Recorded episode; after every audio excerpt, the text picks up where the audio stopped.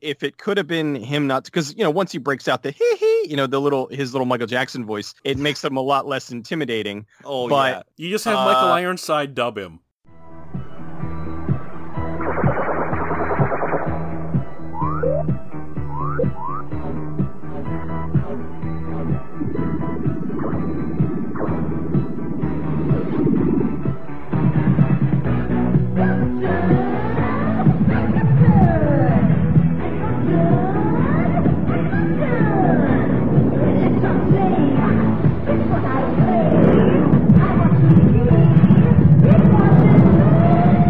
Radiodrome. Welcome to a very Corvus episode of Radiodrome. I am Josh Hadley. With me, as always, is the Canadian Monkey Man himself, the Peter Always be Corvusing. Corvusing. Yes, Corvusing. not co- not COVID, Corvus. Not the same thing. Also, the Cecil himself. There is only one, the Trachtenberg. Can't rain all the time you guys want a little something for your quarantine here, you go to adamandeve.com. So you go to adamandeve.com, use the promo code DROME, D R O M E, and you will get 50% off of a single item, three free DVDs, a free sex swing, and free US shipping. All for using the promo code DROME at adamandeve.com. If you're going to look for some of these movies, they're all on, on Amazon Prime, but you got to pay for them. So if you don't want to do that, you use NordVPN. Go to 1201beyond.com backslash DromeVPN. Then you'll be able to get Nord service. And if you use our link, you'll be able to get 75% off of a three year plan. It's only $3.79 a month for Nord's protection to get you around region coding, to protect your data, to encode your data, to allow you to do the things you shouldn't be doing on the internet. 1201beyond.com backslash Drome VPN. So all that said, I mentioned the Corvus thing. We're going to be doing a Crow retrospective tonight. A lot of people know the Crow franchise. A lot of people seem to forget that there are movies after part 2 and that there was a TV series and Rob Zombie was involved with stuff and it's kind of a nuts franchise when you think about it as a franchise. When you think of The Crow, what images come into your head? Dark mm-hmm. atmosphere, raininess, revenge, love, Yes. tragedy. Yes, a, a very almost very noir. I guess you, you could maybe call Crow neo noir possibly because there is a lot of color in that first film and and the, the the comics were very noir themselves, very black and white, very moody, and of course in, in terms of the actual embodiment of the character coming to life for a film, I've always seen uh, Brandon Lee as that. I, I always thought he was just absolutely brilliant in the first film. As far as the the other the other movies in the franchise, I guess I've uh,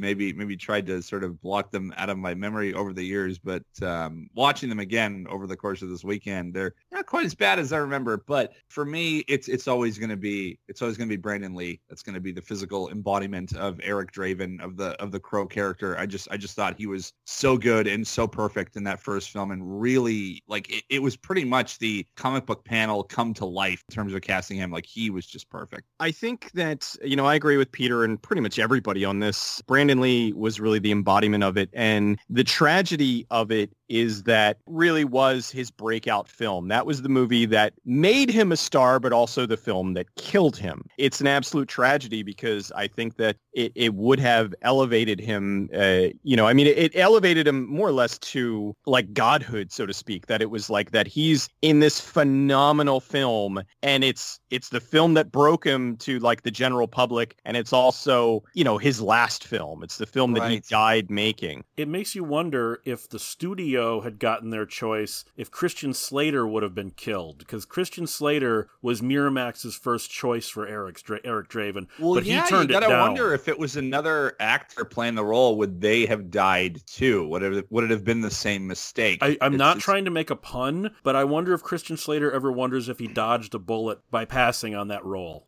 Well, mm-hmm. there's a lot of times where you've you've heard the the horror stories of you know somebody they decide to not do something or whatever and they they don't die because of it. And I'm sure he probably considered that. It's got to be scary to think. But I do wonder, see, the thing with Brandon Lee was that he was so much more athletic and not and Christian Slater at the time was in really great shape, but he wouldn't have been pulling off a lot of his own stunts in the same no, way no. that Yeah, Brandon Lee exactly. did. Now, the other thing too was that the scene where he was killed was not a scene that really required a lot of stunt work. It was actually uh, a It was very. gun. it was just a. It was just a gun. You know, he takes the shot and falls down and gets back up. So they were letting it go, and he fell down, and they're waiting, and they they cut, and they're like, okay, and they're they're going about their business, and then they noticed, oh wait, Brandon's not getting up. It is very possible that uh, because it was a scene that didn't require a lot of stunt work, Christian Slater probably would have ended up falling to the same fate. I really do think we we lost uh, an amazing actor and, and just a, from what I'd gathered, just a really cool guy too. Uh, it's a it's a real tragedy. In a way, tragedy is built into this entire franchise. To go back to the comic books, James O'Barr, when he created the comic book, it was a way for him to deal with the tragedy of, I can't remember if it was his girlfriend or his fiance, was killed in a car accident. He wrote the comic as a way to deal with his grief. Really, tragedy and grief are baked into this entire franchise, and of course, all the characters in all the movies have the exact same thing. This had a much rockier road to becoming a a screen legend film than you might think. Because at first, and you guys are going to swear I'm making this up, and I am not, Michael Jackson loved the comic books so much that he bought the rights for a while. He was going to play Eric Draven in a musical version of The Crow, a la essentially kind of a sequel to Moonwalker sort of thing. So we almost dodged Michael Jackson's The Crow. There's part of me that would have loved to have seen that for just to how how bad it would have been. Like it's the a sh- spectacle of it. the spectacle of it and it's, it's weird because like i love the crow the crow the original is one of my all-time favorite movies the possibility of there being a michael jackson's the crow is just uh, is is amazing like i I- who, although you know, who, I mean, I could see it because really, if you think about it, Michael Jackson has that look. And he was on You the know- top of the freaking world in the early And- 90s. Yeah, he had the long hair. I mean, putting Michael Jackson in the uh, the mime makeup, it's not that far of a stretch. And the other thing too, if they could have worked it so he didn't really talk very much, it would have made it a lot more uh, menacing. I mean, granted, being a musical, it would have been really corny. If it could have been him not, because you know, once he breaks out the hee hee, you know, the little his little Michael Jackson voice, it makes him a lot less intimidating. Oh But- You just have Michael Uh, Ironside dub him. Right. Oh God. That would be amazing. But uh, that would have been that would have been something. I, I can pr- I can pretty much say there wouldn't have been sequels. But you can also one. see, Cecil, why no studio would give Michael the money for this. Well, it's amazing. He at the time could have funded it himself. Yeah, but the first rule of Hollywood production is never use your own money, always use someone else's money. While it's very accurate to the comic, it also changes a lot from the comic. Like Peter mentioned earlier, it's like the, the comic panels on screen. And in some scenes, it is shot for shot, word for word from the comic, like Gideon's pawn Yes. shop and that. But there are other things that are not in the comic that are in the in the movie. There are things that are in the comic that are not in the movie, such as the Skull Cowboy. The Crow movie was more or less and I don't mean this as mean as it's going to come out, was saved in editing. I'm not saying with Brandon Lee's death. Let's leave that aside because that they had to do. But this movie was originally a train wreck. The early test screenings were horrendous. Scenes didn't work. They went on way too long. They ended up having to cut the entire Skull Cowboy character, which is from the comic. It was played by Michael Berryman in the movie. Implied that he was an old crow from Old West times. And the whole thing is after Eric kills Skank, it's done. Because it doesn't matter that Top Dollar ordered the apartment cleansed, Top Dollar didn't kill him. He wasn't involved in his death. So you're supposed to, after you've gotten your revenge, you return to the grave and the crow power can then go to someone else. So the Skull Cowboy was this old, decrepit Skull Cowboy. He was sort of Eric's advisor, telling him the rules, what was going on, and it was implied that he didn't give up his power and kept using it, so therefore he's been cursed to decay and walk the earth forever. And so at the end, when Eric is going to save Sarah at the church, the Skull Cowboy's warning him off, saying that this will damn him to hell. The plot beat was supposed to be that Eric is still choosing to damn himself to hell in order to save Sarah. But then they decided none of this is working. I showed you guys some of the footage. It it wasn't. Okay, on paper it works. The Skull Cowboy does not work in this kind of film, does it? Well, from the clips of it that I've seen, um, I'm kind of glad that it wasn't included in the finished cut because it does kind of make the movie drag a little bit. It didn't necessarily need that subplot for it. I think the what they ended up doing with the sort of POV of the crow flying flying around and the voiceover uh, the voiceover exposition I thought was quite a bit better. As as uh, cool as it is to see Michael Berryman as like the, the skull cowboy thing, I, I do think what the movie ended up becoming is what it what it needed to be and what what made a lot more sense. I was lucky enough to talk to uh, James O'Barr, the creator, uh, in the 90s about it. And he was really super cool. Was talking about how much, you know, how devastated he was because he had become friends with Brandon Lee over the course of this. How in the comic, there was the, the crow was essentially the skull cowboy. So that was what they had changed. Originally, the crow was talking to Eric Draven and was kind of filling him in on the background of things. And essentially, there are things that work in comics that don't work when you transfer them to film. So instead of having a talking crow, they put in the skull cowboy. And then in doing that, they realized, okay, that's not working either. And so that's when they switched to having some of the information given over voiceover or just kind of showing things. Audiences are a lot more intelligent than most studios will give them credit for by them kind of cutting out the skull cowboy and changing a lot of the exposition to voiceovers and whatnot. It helps the flow of the movie a lot better. And it, it's kind of a shame because the Cult Skull Cowboy did look cool, but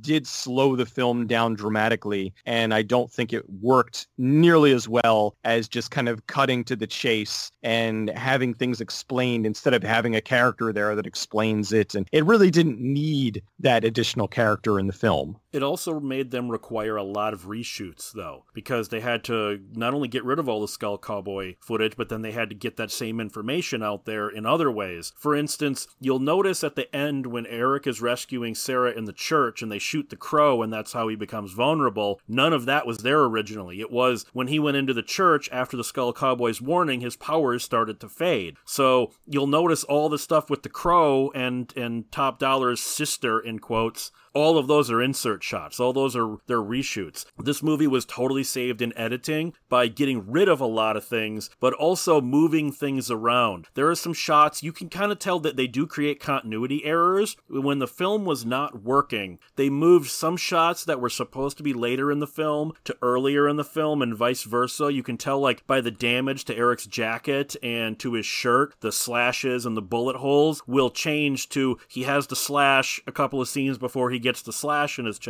and so forth. So it creates continuity errors, but the film flows way better. I literally think this movie was saved in editing. If they had not done the re-editing, again, leaving out Brandon Lee's death for the necessary editing, I don't think this movie would have been a hit. I think the way they originally shot it, and I don't know if that's because Alex Proyas was relatively new to this, that he didn't shoot it right, but there are so many moments where when you find out what was changed around, you say, they saved this movie in editing that happens with a lot of films. They they get the construction together and then they realize, okay, we need to add this, we need to change this, this isn't working. It's a normal procedure within films. Every film, regardless of what people will tell you, every film requires reshoots. Sometimes it's good, sometimes it's just, hey, we need to uh, we need to cut this scene or whatever. Or sometimes it's bad because you get an overzealous producer who wants to make a name for himself, so he goes in and meddles with things and ends up screwing up the procedure. But if you have a legitimate, normal, functioning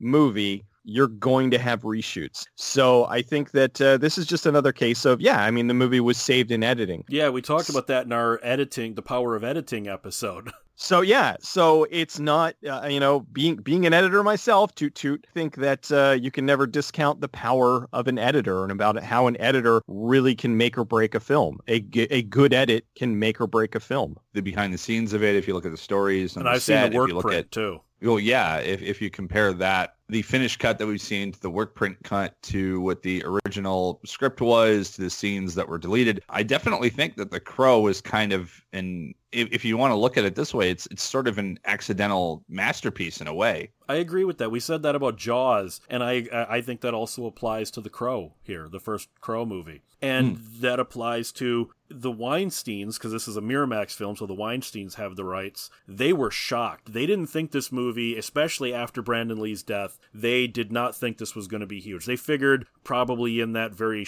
cold shark sort of way in Hollywood, Brandon Lee's death will help the box office. I don't think they could have expected the massive hit The Crow was in 1994. It, it's sort of weird to think about would say Brandon Lee didn't die and the film was the same cut that was released. Would this film have still been an international blockbuster if Brandon Lee had been alive at the end of 1994? I'm not so sure. I actually think his death is what made this movie a hit. It, it didn't make it a better movie, obviously. I'm not a ghoul, but I'm saying a bigger box office hit. I don't know. I mean, I, I do think there's probably people that didn't even know about it at the time. But there was so much um, news coverage of it. That was like free publicity in a way. I, I don't know. I, I think it still would have I think it still would have done the same the same numbers just because it was such a uh, unique and impactful film, especially for its time, and definitely a very different kind of comic book film. I I personally think it still would have done the same. It's so hard to to really know because uh, at the time it was so different, and I think people were really looking for things that were different at the time. We were going through the the um, independent uprising where we started to have all these unique new hollywood interesting 2. new hollywood 2 voices. We started having you know uh, quentin tarantino and kevin smith and all these movies coming from places that no one really expected them to to be huge and they ended up being huge. So it's really tough to say. I do think that his death sadly helped the film because it was getting constant free publicity where they're talking about the film. And then, of course, you had a lot of morbid ghouls that wanted to go to see the movie. I remember there were people that, uh, oh, you could tell the scene where he died in. It's like, nah, you, that scene's you, not in the. Fi- Alex Proyas was so shocked when Brandon Lee was killed. He knew that like we had all seen it was actually broken on an HBO series called America Undercover in the 80s, the Twilight Zone tragedy, you know, actually seeing them getting their heads cut off and stuff. He knew that that stuff would eventually leak out. He literally had the scene where Brandon Lee is killed destroyed. There are people out there who claim that they have copies of it. They don't. The scene physically does not exist anymore. And that's what Alex Proyas wanted. He didn't want this movie to be a hit on Brandon Lee's grave. That's very, respectful uh, that he would take, you know, because it, it, I mean, all it makes sense. Like, why would you want that snuff film essentially to exist? You, I mean, it wasn't his fault. It was it was really it was it was a bad comedy of errors for lack of a better description. But at the same time you do have to like i mean i know james o'barr was sad because in in essence his creation ended up killing his friend. If there's one good thing that can come from brandon lee's death it's brand new safety measures were instituted industry wide to make sure this never happens again. So that's technically a good result so this movie made a ton of money. The merchandising was all over the place. The comic books were selling like mad. Later there'd be a line of novels, but we're not up to that point yet. So Miramax just went, okay, we need a sequel and we need a sequel now. People were like, um, but you know Brandon Lee's dead, right? We don't care, we don't care. In the comics, the crow brings up other people. It's not out of the realm of possibility that we just have another person become the crow. And hell, the Skull Cowboy himself was a different crow. I think the logic of the comics is there can only ever be one crow at a time, but there are lots of other crows out there. They rushed into production a sequel. Crow City of Angels had a slightly smaller budget than the first film. They got music video director Tony Pope to do it. Now, Tony Pope, visually, I think he was right for it. All he'd ever done up to this point and after were music videos. He's never directed a single thing not a music video other than Crow City of Angels, which means he has a great visual eye. Crow City of Angels, and I know there's a lot of history about what was supposed to be shot, what was shot, what was cut. The movie is a complete disaster. It looks amazing. I love the production design, love the lighting, love the costuming. I think it looks fantastic. The great idea to jump 10 years into the future and and have Sarah as an adult, now she's in Los Angeles a lot there's a lot of great ideas here, but David Goyer's script, David Goyer's a hack writer, so no no shock that his script was terrible. Crow City of Angels was a disaster, despite what Cecil's about to argue that it was not meant to be. But my argument to you is going to be, Cecil, even what it was meant to be would be better than what wound up on the screen, but I still don't think it would have been that good. I spent a lot of time looking into the Crow City of Angels and because I was always befuddled by how the movie when I saw it theatrically, it just it felt very disjointed. It felt like um it felt like it it just it didn't flow very well. And then when it came out on home video, there was the director's cut, which I come to find out was not the director's cut. Not even it close. Not even close. It was the studio had recut the film and said that it was the director's cut when in actuality the director had nothing to do with it. But that cut was better because it did fix some of the stuff. Didn't make it, it, it's, it it's didn't the make same thing with Johnny Mnemonic. The Japanese cut is a better cut of the film, but Robert Longo is on record. It is absolutely not a director's cut. Yeah, it's not the director's cut. It's not what he originally presented. Fixed a lot of things, but it still was was broken and disjointed, and it wasn't the film that uh, Tim Pope had originally set out to do. There there were so many things that got screwed up on that. They shot the whole thing, and then you had the typical uh, Harvey Weinstein came in, said cut 20 minutes out of the film. It was too long, and they wanted to change stuff, and they they truncated it. And the whole thing when he signed on i'll only do this movie if i can make it different. I don't want to just do the crow story again. So when he did that they were like well this isn't the crow.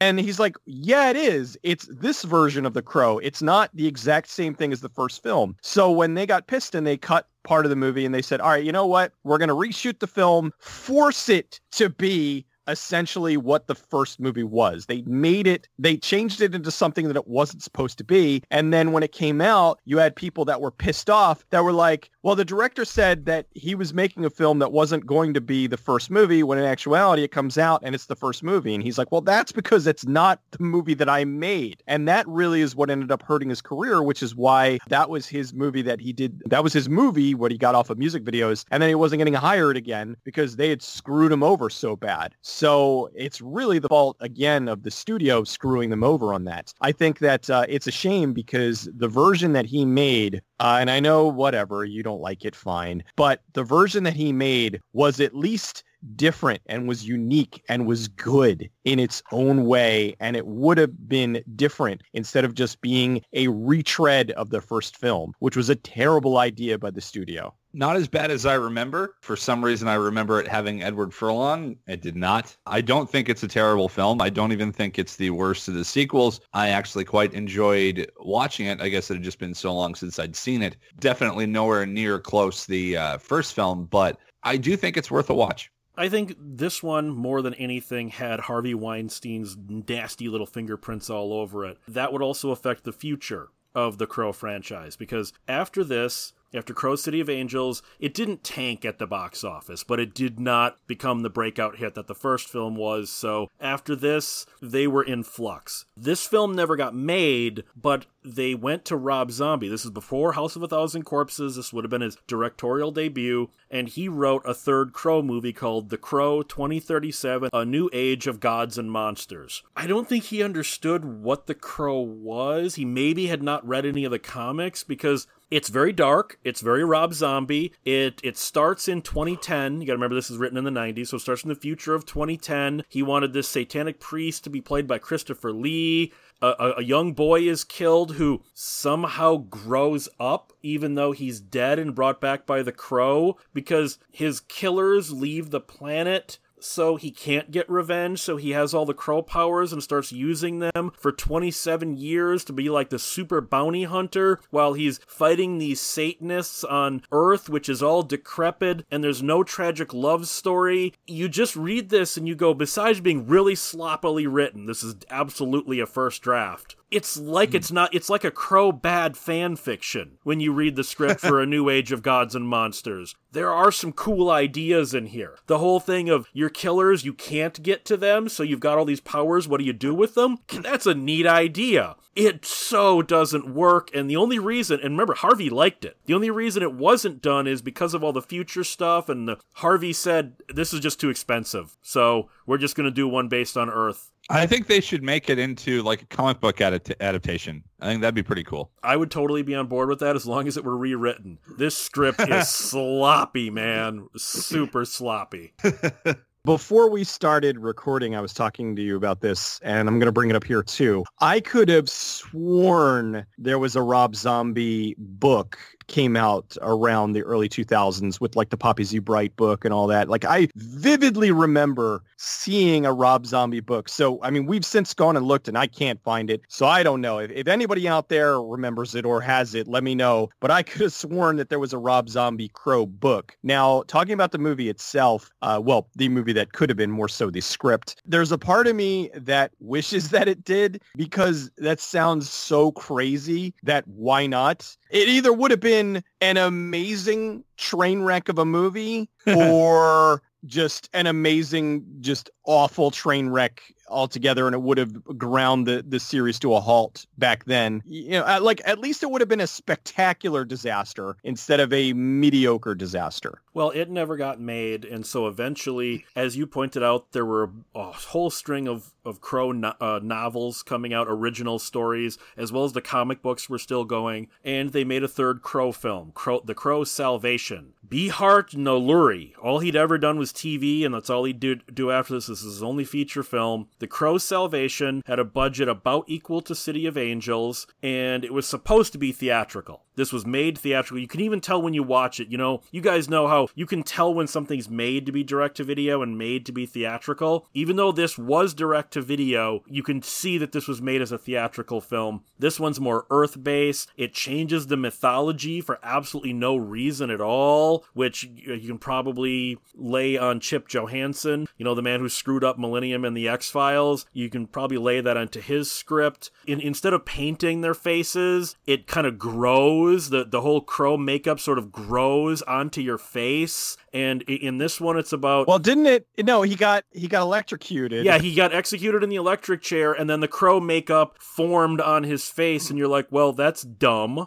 well, no, they peeled, they had a mask on and it, it burned to his face. And when they peeled it off, that image was like the scarring that was yeah, left. it happened to be the crow makeup when the crow brings him back. That's stupid. Oh, it's, I'm not saying that it's good. I'm just saying that's what it was. This one, he's an innocent man who's electrocuted in the in the he's executed in the electric chair for killing his girlfriend, which was really done by corrupt Fred Ward, who's the chief of police, who has Walton Goggins and Dale Midkiff as corrupt cops because why not? And then the dead woman's sister is Kirsten Dunst, and this thing is full of this thing is full of stupidity. And we're not even to the fourth film yet. This film, because the whole thing about the crow is you're there to get revenge, right? He kills. You guys just watched these the other night. He kills like three dozen innocent cops just doing their jobs. Chasing him down after he kills one of the corrupt cops, he just he blows the helicopter out of the sky. He's killing cops left and right. The crow's not about killing innocent people. I mean, yes, there is a group of corrupt cops, but he's just killing anything that stands in his way. And it's like, okay, Chip, I don't think you quite understood what The Crow was supposed to be about here,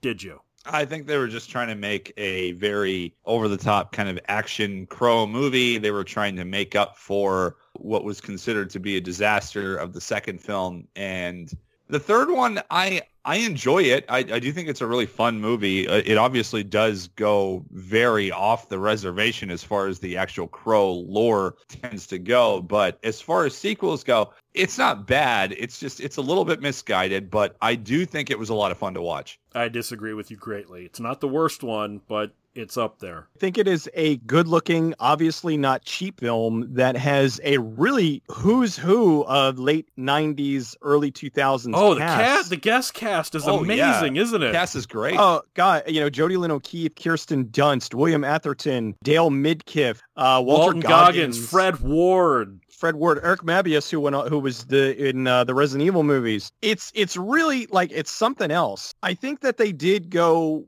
uh, bonkers with the Crow uh, mythos. And uh, they really needed to kind of hone it in, but altogether, I I enjoyed it. It's bad, but it's like it's not it's not bad. It's not good. It's not good, bad. Entertaining. And I think that uh, maybe if this was something else, like if it wasn't The Crow, if it was the the hawk or so you know if it was like using the crow mythos and going with that it ends up kind of being more corny but if this was just a guy coming back from the dead to get revenge and they didn't go into all the crow stuff you know like like this like you said it's like he's killing innocent cops. All right if this was just a guy coming back from the dead to get revenge and they didn't have all that pre-existing lore then you'd be like all right he's you know but with this it's like all right yeah the crow wouldn't be doing that. Like the crow goes out of his way to just kill the bad guys he doesn't kill the innocents and so that really does kind of hamper it and it really does make you kind of wince as you're watching it go uh, he wouldn't do that. Why is he doing that? Also, we got to point out this is a 2000 movie. There's one scene where I said, "Oh my god,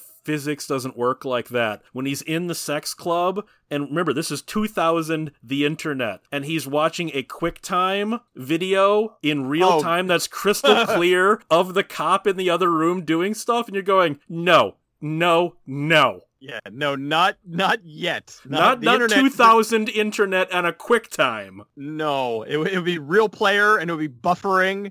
Yeah, it it also um now granted I understand that The Crow was largely something that was hugely popular and hot topic, but I think The Crow Salvation is basically The Crow Hot Topic the movie. Yeah, very much so. The fashion, the music. Rob Zombie has a song in it. Maybe that was his. Okay, you didn't get to make your Crow movie. We'll use your song during a chase scene. Yeah, Eric Mabius's The Crow looks like somebody you would see shopping at Hot Topic. No, no, no, no. We'll get to that. But The Crow Salvation didn't do so well on home video. And then, like I said, you had the series of novels at this point. The comics are still going strong. And so they decided we're going to make another movie. This one I don't have budget numbers on because it's direct to video. But The Crow Wicked Prayer, which is based on the novel The Crow Wicked Prayer. I've not read the novel for this one, so I don't know how close they are. But again, you've got a great cast. You got a director I really like who I think totally screwed this up. You have Lance Mungia from Six String Samurai directing. He's got a cast of Edward Furlong, Dennis Hopper,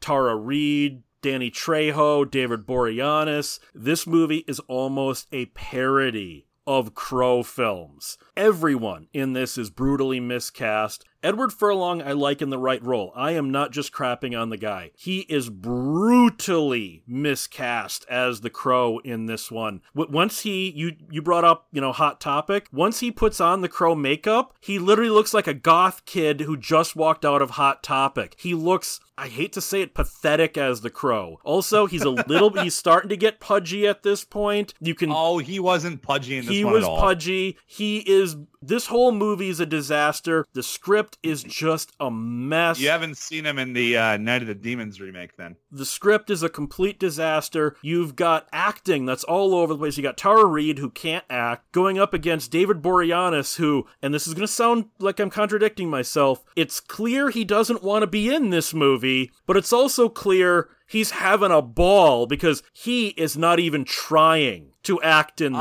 honestly- He's so brutally over the top. He's like, "Let's just screw around." I think that that's a credit to him as an actor. I honestly thought he was the best part of this movie. except it clashes no other character not even dennis hopper when when you are more manic than dennis hopper in this movie because no one else in this movie acts like that he literally is acting like he's in a different film than the rest of the cast Well, I think in in Boreanaz's case, he didn't really have anything to lose. Like I'm pretty sure he was pretty successful in TV at this point. I think he was already working on Bones. There wasn't really much for him to lose. He just kind of showed up and he and he just did his thing. and the the movie makes no sense. Danny Trejo is an is an Indian chieftain because okay, Danny Trejo can do that. The movie is completely stupid. It rewrites the Crow mythos yet again. Seriously, I keep using the word stupid. This movie is stupid. It's a terrible script. This, more than anything, reads like a fan fiction film of a Crow movie. Maybe the novel's like that. As I said, I, I haven't read the Wicked Prayer novel, but this movie is embarrassingly bad, and there's a reason more more people know this movie as a so bad it's good movie than an actual Crow sequel. The performances in it were fun. I liked Furlong. I liked David Boreanaz. And this this might sound a bit insane. But as far as the sequels go, this is my personal favorite one. Wow. Okay. Back in, I believe it was 2004, uh, there was a website that uh, I used to frequent, and they had they were talking about The Crow, and they had uh, had a leaked copy the uh, score by uh, Jamie Christopherson. I had downloaded it and thought it was just phenomenal. I thought it was a really, really amazing score. It was there was a lot of talk about the sequel. There, you know, they were showing pictures of David Boreanaz, who, as as Peter had said, was kind of fairly well known at the time. Yeah, And- Angel had just ended, I think. Angel had ended. He was moving on to uh, Bones. It kind of was interesting, and then it really, I, I believe it news kind of dropped off, and it was very quietly dumped onto home video. And I had never seen it, and so all I knew about it was that the, I thought the score was phenomenal, and I still stand by that. I think the score for the movie is is gorgeous. If you can, uh, you can probably hear it on YouTube now if you look it up. I like the concept a lot of the the four angels of the apocalypse, or the the four horsemen of the apocalypse, and uh, Yes. There's- see Tito Ortiz as famine. Like I see Cal- Calista Flockhart, I could see being famine. Well, but Uh, but there's also the like I said, this feels like fan fiction because you've got the devil in it, and I don't mean like a demon. The devil is in this movie. Oh, it was fun. and you just it's start like, going- Why not? Why not have the devil in, in the in the fourth film? Like, come on, let's go for broke. This whole movie feels like fan fiction. They were going to do the TV series, The Crow, Stairway to Heaven, and oh, probably the the best crow material since the first movie. If, if we're if we're being honest, like Mark Dacascos was awesome Y- as the crow. Yes and no. Okay, he was awesome. He it- okay, and I I don't mean this in a demeaning way. It's shocking how much he looks like Brandon Lee. I don't know if that factored Yeah, that into really when he's got the makeup on and everything with the long hair, like God, Looks- he really resembles him. Yeah, and I don't know if that's why he was cast or not. Mm. I imagine so. I mean, because he is a dead ringer, for lack of a better term. But I mean, when he's got the full crow makeup on and the hair and everything, like you could put the two of them side by side and have a really hard time trying to figure out yeah. Exactly, but I think he's the only really good thing about the show. Now, Well, I really don't get why they didn't just do uh, a sequel with him. Like it makes it makes no sense to me why we didn't have a Mark Dacascos Crow film. That would have been great. well, you got to remember Yeah. at, thi- at this time, the, the the first run, the second first run syndication boom had sort of pooped out, but there was still a big international market for shows like Highlander and well, yeah, Baywatch and the, things like the, that. the era of like Highlander. those shows are still these kind of shows are still giant. So The Crow, Stairway to Heaven, big problem it has is not Mark Dacascos. He's actually the one saving grace of the show in any, in any episode. One, it's very cheap. It's shot so flat. It's shot in Vancouver or or Toronto. I can't remember which one. Most it- likely, uh, more than likely Vancouver. I'm pretty sure. and now At that time, like every TV show was getting shot in Vancouver. this is basically Highlander the series a spin-off. And I I, I seriously mean that. It looks like Highlander the series. He acts like like Adrian Paul does in the series. It's got a lot of the same crew, a lot of the same guest cast from Highlander. And think about it. Eric Draven in this is an immortal who can only die in a very specific way, who goes from week to week running into other supernatural creatures who he can sense, and they have battle. It, it, it's Highlander the series after Highlander was canceled. It got more, they added witches and they added more supernatural elements, and it just started to get really, really ridiculous. The only thing it did that I really liked was the pilot episode is a remake of the first movie where Eric gets killed, he kills Skank and Funboy and Top Dollar and all that, and it's a, just a really pathetic remake. But they added one element that I thought, okay, that was clever. Instead of having Eric and Shelley being killed in the apartment in flashbacks, as we get in the first movie, we see Eric is getting ready to propose to Shelley and he's got a camcorder and he sets it down and they break in and then the camera pulls back and we see Top Dollar is watching the videotape of their rapes and murders. And I thought that was actually a really clever way to redo that. That's pretty good. And it, it makes it pretty dark too. That's, that's that's a good way to go around it. but that's where the cleverness stopped. The show was a disaster. I mean, it was great ratings. It actually got so great of ratings, it would have justified if the if the first run syndication boom had been bigger. It would have justified a second season. And the show Yeah, does I- end I on a used cliffhanger I was, too. I was watching it um, all the time when it was out. I, I really liked it. one night I was home like flipping channels and I had seen there, I was like, wait a minute, there's a, a Crow TV show and I popped it on and I vividly remember the episode. Eric Draven is an Indian he gets killed and i just remember he's he's like a person you know he's in you know normal you know he's he's dressed up like an indian or whatever and he gets killed and then all of a sudden he falls down and he pops out of the woods like in full crow gear and, and i'm like oh, this is amazing. Oh yeah, yeah. In, in, in, this one, also the crow makeup is not makeup. When he gets near something that where he needs to intervene or near another supernatural creature, the crow makeup appears on him, like like Wonder Woman's costume when she spins he and becomes stuff. it. Yeah, right. It's, yeah, it's they, ridiculous. They kind of, they, it, it's Highlander trend okay, of so were, uh, it's he doesn't put it on he turns into it. It's like a transformation. Right he's like a superhero. Like there were scenes he's eric Dra- draven you know without the makeup and interacting with people and then bad stuff is afoot and the, the crow makeup's on. It's hilarious. Like it's it so is it's highlander really, the way that the way the immortals highlander. could sense one another this is highlander oh, yeah. It, it is. is. It is hilarious. I think largely because of the fact that uh, Mark Dacascos is so good. It's so ridiculous that I think that that's why it works because it's by all points it's bad but it's there's something charming about it. I liked that they included all that stuff. They had witches and voodoo yes. and it just it it was like sure go bonkers. Why not? Yeah, they they pumped it full of as much like weird supernatural stuff and witches and all sorts of different ghouls and whatnot. Like I, I really think even though the show had had some faults, I do think it is the best live action crow property since the first film and a lot of it has to do with just how over the top it was. A lot of it has to do with how great Mark Dacascos was in the role. Like it's it's a fun show. It really is. Well, and, and technically this show would come between two and three for the movies because this was '98. Mm.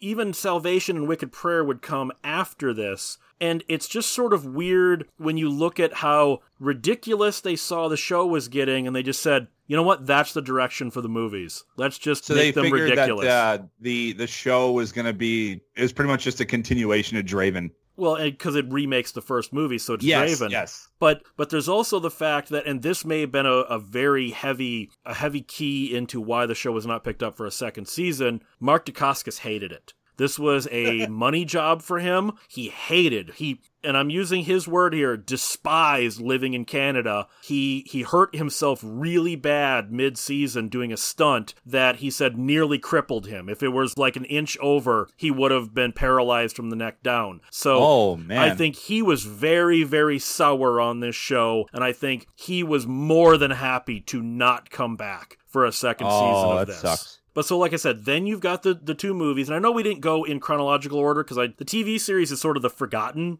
Crow live action thing. Well, it's sort there. of an extra. It's it's an it's pretty much bonus features. The Crow franchise, as it stands right now, and I'm just talking on film, the comics are still going, and the comics are getting stupid and weird too because like they recently, much like, well, really, if we're being fair, that's kind of what's happening to like all fucking comics right now. Uh, they had a crossover with the X Files a few years ago where Mulder, oh, Scully, and the Lone Gunman were investigating the Crow. So what? no, it, it, it, I'm not. I'm not joking, Peter. That that's a oh, real God, thing that happened. That's so stupid.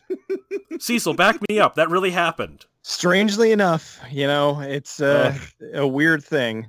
But so yeah, the comics are getting ridiculous, and they've been talking for years now. They want to remake, a remake, a remake, a remake. I'm not going representation or SJW here, but if they do a remake, I want a female crow. In the comics, there are female crows. The mantle getting brought to this person and that person that are that are seeking revenge. So it would kind of be cool to see somebody that isn't like an an Asian American male come back. like that's kind of what what uh, the Crow has mainly been as far as the most popular film, as far as the TV show that is probably the most popular iteration after the first movie with uh, Mark Dacascos. So it, it would be interesting to see someone else because like with with the three of us, we're obviously bigger fans of this uh, of this property past just the movies and stuff. So we we I think we would be able to accept it. It's like, oh, okay, it's a it's a chick now, or it's or it's somebody else, or it's this other person. Whereas I think the general audience be like, what? It's not Eric Draven. this is you're just you're just gender swapping. So I think a lot of people will probably flip their shit like a bunch of idiots because they've probably only seen half of the Brandon Lee movie. But I I would personally I would like to see somebody else take up the mantle because in the comics, as you've stated, it's it's been a lot of people that have taken up the crow mantle. So like why not kind of go with what the comics did? But there is going to be a storm of anti SJW folk that go, it's a gender swapping. And it's like, oh, oh God, the, the storm just continues, doesn't it? Except in a case like this, this isn't like how they're trying to make that Escape from New York remake where Snake Plissken is a black lesbian female and it's still Snake Plissken weekend This is the crow. Like I said, there have been female crows. There's been black people as crows yes. in the comics. This is in the mythology. And well, yeah, it hasn't always been it hasn't always been Eric Draven. He was just one of them. I would not mind a female crow. I kind of had a problem with it with that as what I did with the female Doctor Who. If they would have done that way back in the time when uh, Neil Gaiman wanted to do it, before it was done simply to uh, subvert expectations, then I would have been like, okay, cool. Hey, we got a female doctor. That makes sense. But yeah. now they're doing it simply because they're ticking boxes. It's, it's not. They're not get, doing it. It seems to be a way to get a rise out of people nowadays. It's a way to get a rise out of people and it's a way to get cheap publicity because all you have to do is say, hey, we're going to make a female 007. And then it's yeah. like, how about we're going to make a female 007? Doesn't that piss off you incels? Make another movie. Don't make a remake. Make it a period piece. Make it like the Skull Cowboys story. How about yes. the Crow in like Deadwood? I, yeah, I think not? that I would think totally work. Crow would be pretty fucking awesome. Yeah, do I, a a complete old western rape revenge film, you know, you've got a female crow or something, and I'd okay, fine, I'd be on. Or even have her be uh be a First Nations woman, possibly. Or or yeah, or, or gets about, raped by about, a bunch of cowboys and killed, comes back. Or, or how about, how about cool. this? I'm going off the reservation here. Let's leave America. What about a feudal Japan samurai Ooh. crow? I think that would kick it. All of a sudden, you got Lady Snowblood with crow powers. Holy shit. I think that'd be pretty cool. That's I would be great. There's so many things you could do with it, but essentially you know what's going to happen. They're going to basically do the exact same thing as the first movie with CGI, and it's not going to be Jason Momoa because he's oh, long God. since moved on. Project. He, he was you're brutally get... miscast to begin with. So where do you guys see the Crow franchise, whether a remake ever happens or not? Because I look at it as you had a, and I'm just talking on film here. I'm not talking the comics, the novels, or the video games or anything. A great first movie that was an accidental classic, but it's a classic nonetheless. And the entire rest of the time has been playing catch up. It's they keep trying to capture that magic of the first movie, and they just keep failing over and over and over and over again. I think this is a franchise that, while a franchise potential is built into it, should never have been a franchise. I mean, I I agree. Uh, I don't think they really had in mind with the sequels uh, going into them as, as far as like what went down with the first film and how much of an accident that pretty much was. And what we talked about over the length of this episode is how much of an accidental classic it was due to editing. And they tried to make a franchise out of that and basically tried to do carbon copies of it. And it really just didn't, it didn't work out for the best. It didn't work out obviously the way that they, that they wanted it to be. It's, it's very hard to top Brandon Lee's performance. And it was very hard to do that, not only with the movies, but obviously with the show. I do think that these sequels are worth watching, but don't don't expect them to be as good as that first movie. As much as I enjoy things that have come from this, I really think that uh, it probably stood should have stayed at one because the first film is just perfect. Uh, you know, it was initially going to be perfect, but it ended up being perfect. And I think that at this point, if they do end up with a remake. I want them to go completely bonkers with it. Do the in space, do the crow in in Japan or something. But we all know what's going to happen. Eventually, they're going to force it through, and it's just going to be a complete retelling of the first movie, which we don't need. You already had that first version that was perfect, and you've yes. already remade that as the pilot of the TV show too. And you already remade that as the pilot of the TV show, and basically do something aesthetic or, or tried to copy the aesthetic for like the sequels too. Like they they have basically basically been trying to redo the first Crow film for years. Yeah, just do something else for crying out loud. Like I do, I really think either that or just leave it alone. Like don't Right. you're you're never going to be able to to top the first one. And all you're going to do is just you're you're kind of I don't want to say pissing on the legacy, but it's like this guy died making this film. It's fine if you I understand it Hollywood is a business and you want to do another version of that, but do something else. You're not going to be able to to do the first one again. I, I just I hope this franchise stops being a franchise. I mean, let, let the comics just go batshit insane with their X Files crossovers and stuff like that. you know, the Crow can fight Wolverine, whatever. I'm always going to remember buying those original Caliber issues back in the late '80s, and then seeing the first movie in the theater and being disappointed seeing the second movie in the theater. I will always love that early stuff. And it just, to me, what, what, what the Crow franchise is now, I don't even recognize it from the 1994 movie. I don't I don't recognize it at all. So on that note, if people want to find a crow carrying the soul of Peter Gogic, where could they do that? You can find me on Twitter at Cinematica, no longer on Facebook, YouTube, The Cinemasochist, and of course on 1201beyond.com with other fine programming, on Geek Juice Media where I stream at times, and of course at Cinematica on Patreon. Where can we find Cecil being the top dollar of his own little club? Hmm. You'll see me with my. I don't have the individual comics, but I have the graphic novel signed by James O'Barr. The trade At- paperback? Y- If it's yes. reprints, it's not a graphic novel, it's a trade paperback. The trade paperback, whatevs. The trade paperback at uh, goodbadflix.com as well as goodbadflix on YouTube, Twitch, Twitter, Facebook, and 1201beyond.com. And you can find me at 1201beyond.com. You can contact this show at 1201beyond at gmail.com. I'm curious what people think of those sequels, especially because a lot of people haven't seen them. I've talked to so many people that just stopped after the second movie, so you should go check out the sequels and then get back to me. But until then, keep one foot in the gutter, one fist in the gold. Have a good night.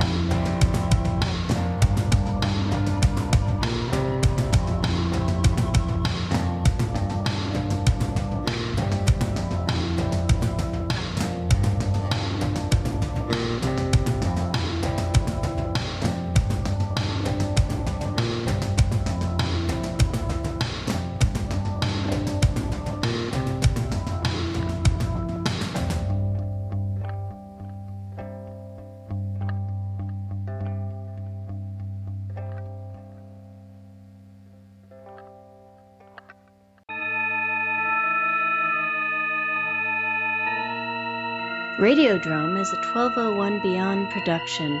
Find it and other great content at 1201beyond.com.